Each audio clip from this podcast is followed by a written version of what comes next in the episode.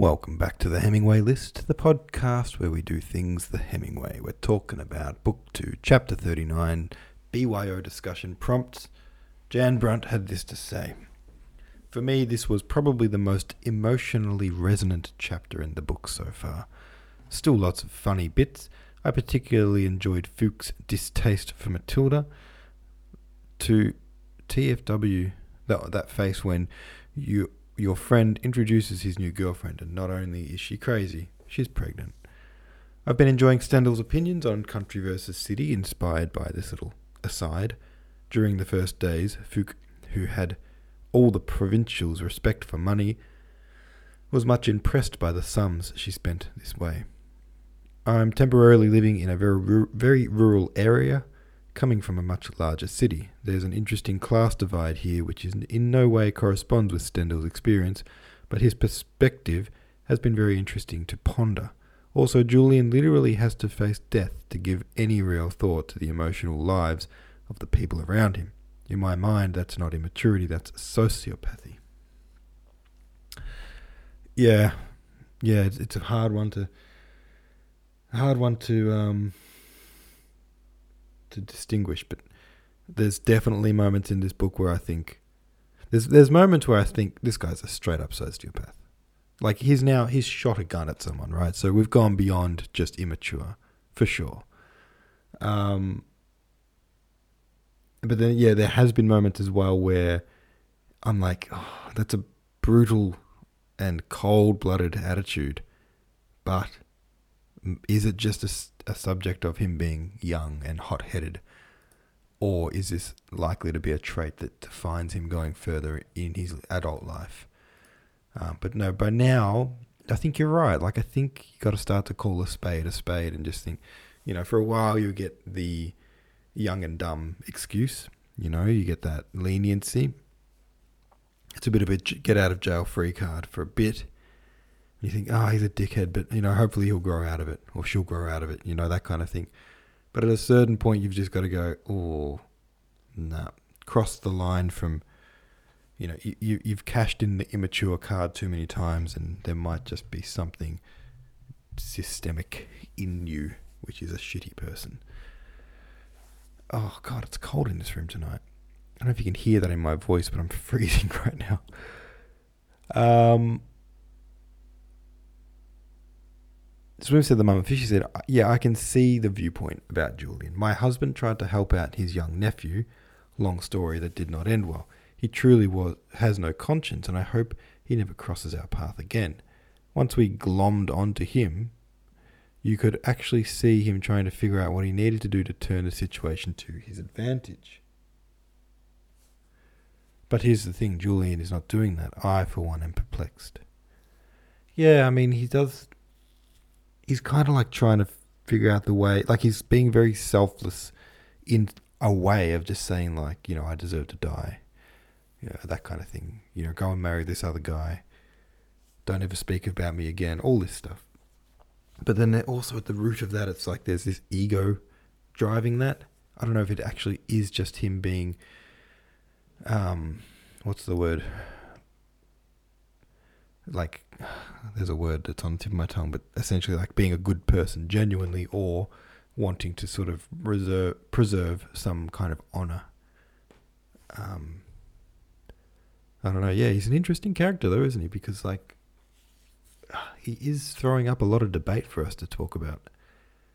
Uh, Al Treat said, This closing line makes me think that Julian tends to agree with his friend Fouque that Matilda is scatterbrained if only he could have come to that realization before he tried to kill Madame de Renal. After all, he had seen plenty of red flags by that point, and thrown up quite a few of his own as well. My crime, for which there is absolutely no monetary motive, will not be dishonourable. Lol, okay, Julian. When I asked my dad about if he'd ever read this book, he said he had only read part of it, but he did remember the lecture he had attended about it. Oh, interesting.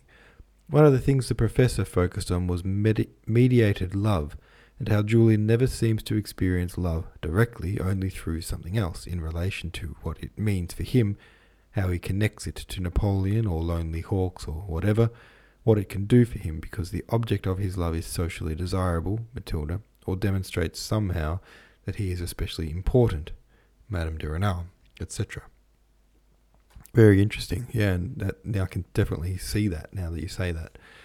I think this definitely holds true for Matilda as well. What will they say in the drawing rooms of Paris, seeing a girl of my rank so adore a lover about to die?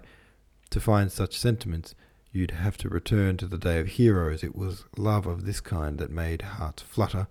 In the time of Charles IV, Henry III, and it goes on about how, in the middle of intense ecstasies, she reminds herself how Julian's head will be cut off, and is inflamed by heroism that she actually feels the love itself.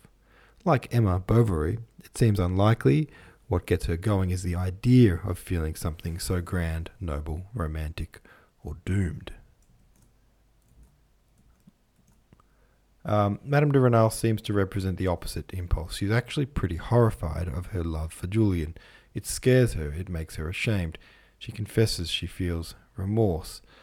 She doesn't seem to find any ecstasy in the idea of it, but she can't escape the thing itself. Her problem with loving Julian is that it's too real, so real it can't be ignored, and drives behaviour she finds repugnant. Any ideas about what Stendhal is saying with this contrast? Is one style meant to be better than the other? The narrator started off the book scoffing at provincial life. Is the fact of Madame de Renal being in thrall to her feelings evidence that country folk are simpler? Is simpler better? We're seeing now that the result of Julian's city shenanigans, then again, Madame de Renal is not really in an enviable position either. Oh, very good comment. Um, you know, is he trying to say anything? You know, I, I think a lot of authors would kind of uh, would would uh, cringe a little. Cringe? That's not the word I want. I've been watching too much PewDiePie. Cringe. Uh, they would. Oh, there's a word. God, what is wrong with my brain today? I can't think of any of the words I'm trying to say. Let's just go with cringe. Many authors would cringe to hear that the readers are trying to figure out what they're trying to say, you know? Because in a lot of times, they're they're not trying to say anything, and there's a, there's a bit of a thought that pervades with with writers that like you shouldn't try, you shouldn't set out in your writing to say something, because then what you end up doing is just sort of writing a book of confirmation bias, fictionalized confirmation bias. You know, like you can prove any point you want if you set out to prove it using fiction, because you know you can just make up the evidence that you need to prove your point. And um, books that are set, you know, you can always tell a book where the authors wanted to say something and then set about saying it uh, and it comes across as a little bit contrived. We want to avoid that. Most creators in general, um, I think, and so I think what more authors try to do is just have a question that they want to explore, and then they explore it, almost not knowing the answer, and they don't want to lean any one way too much. They want to show all the sides. And so you've got these three different styles of of loving that you've explained there really well. But I doubt whether the author was trying to say which one was best, you know. Uh, I think it was probably more just an explan- exploration of those, um, of those different styles. Laura Weistich said, Julian has spent all this effort trying to win Matilda, during which time he has was comparing her to Madame de Renal very favourably. And now he suddenly loves Madame de Renal again. And what's with his obsession with having Matilda marry Croisenois? Yeah, that is quite interesting too. He is he's said it a lot of times, it is a bit of an obsession. I suppose he's trying to be selfless, you know. Magnanimous, maybe is the word. Is that the word I'm looking for? I don't think it is. You know what I mean though. He's trying to do the right thing by her, maybe. I like to think so, at least. Chapter 40 is called Tranquility. It is because I once was mad that now I am wise, O philosopher. You see, who you who see only things immediately before your eyes, how limited are your views. Your vision is not fitted to follow the underground workings of the passions. Madam Goeth, Goat, Goeth, Goeth. this conversation was cut short by an interrogation, followed by a conference with a counsel entrusted with the defence. These were the only truly disagreeable events in an existence otherwise full of carefree hours and tender reverie. Excuse me. It was murder, a premeditated murder, said Julian to judge and counsel alike. I'm sorry about this, messieurs, he added, smiling, but it reduces your task to very little. After all, said Julian to himself, when he had succeeded in riding, ridding himself of these two, it becomes me to be brave, and apparently I must be braver than them. They regard this duel that I am fated to lose as the worst possible evil, as the king of terrors, while I shall give it serious attention only on the day it arrives. It is because I have experienced a greater unhappiness, went on Julian, philosophizing to himself. My sufferings on my first trip to Strasbourg were a very different affair. Then, when I believed myself abandoned by Matilda, and to think how passionately I longed for the perfect intimacy that now leaves me so cold. In fact, I am happier alone than when my solitude is shared by this extraordinarily beautiful girl. The counsel, a man of rules and formalities, believed him mad, and thought, like the public, that jealousy had put the pistol in his hand. One day he hazarded to suggest that, to Julian that his allegation, true or false, would serve as an excellent plea for the defence, but in a twinkling that accused once more became passionate and incisive. On your life, monsieur, cried Julian, beside himself with anger, be sure you never let me hear that abominable lie again. The prudent lawyer feared for a moment that he might himself be killed. He prepared his plea, for the fatal moment was rapidly approaching. Besançon and the whole department talked of nothing but this cause celebre. Julian did not know of this. He had asked not one should he had asked that no one should ever tell him things of that sort. That very day, when Fouque and Matilda wished to inform him of certain public murmurs that were extremely likely, they thought, to supply grounds for hope, Julian had cut them off at the first word. Leave me to my life of imagination. Your little schemings, your petty details from the real world, more or less galling so far as I am concerned, drag me down from the heights. One dies as one may. Myself, I don't wish to think of death except in my own way. What do others want to, what do others matter to me? My relations with others are to be rudely cut off. I beg you, talk to me no more of those people. It is quite enough for me to see the judge and counsel. Really, he said to himself, it seems to that my destiny is to die in a dream. It should be admitted that an obscure being like myself, sure to be forgotten within a fortnight, would be an absolute fool to start acting a part at this stage. It is curious, though, that I have learned the art of enjoying life only now, when I see its end so near. He spent these last days strolling on the narrow terrace high up on the keep, smoking some excellent cigars that Matilda had sent a courier into Holland to obtain, and without suspecting that his appearance every day was awaited by all the telescopes in the town. His thoughts were at Vergy. He, he never spoke to Fouque or Madame de Renal, but on two or three occasions his friend had told him that she was rapidly recovering, and the words echoed in his heart. While Julian's soul dwelt almost entirely in its ideal realm, Matilda, occupied with realities as befits an aristocratic heart, had been able to foster the intimacy of the correspondence between Madame de Fervaques and Monsieur de Frilair, to such a degree that the potent word bishop had already been pronounced. pronounced. The venerable prelate in charge of this list of beneficiaries added a postscript to the letter to his niece. This poor Sorel is nothing worse than a giddy boy. I hope he will be restored to us. On seeing these lines, what Madame, no, sorry, Monsieur de Frilair was quite delighted. There was no doubt that he could save Julian. If it weren't for that Jacobin law, he remarked to Matilda the day before the drawing of lots for the thirty-six jurors for the session, which demands the making up of an endless list of jurors, and has no real purpose other than to rob well born men of their all their influence, I could have answered for the verdict. I certainly got Father N dash acquitted. Next day, Monsieur de Frilair was gratified to see that among the names issuing from the urn were five members of the congregation in Besançon, and among the strangers to the town the names Monsieurs Valenod, de Moirod, and de Charlin.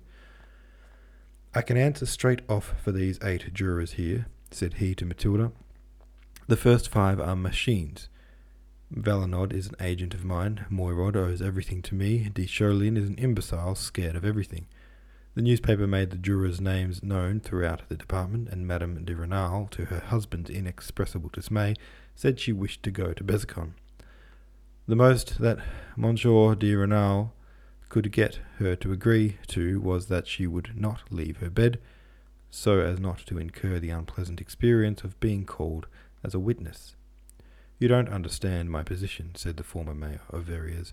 I'm now a liberal by defection, as they call it, there's no kind of doubt that the scoundrel Valenod and Monsieur de Frilair will have difficulty in persuading the prosecutor general and the judges of anything that might be unpleasant to me. Madame de Renal obeyed her husband's order without difficulty. If I were to appear at the Assize Court, she said to herself, it would seem as though I was seeking vengeance.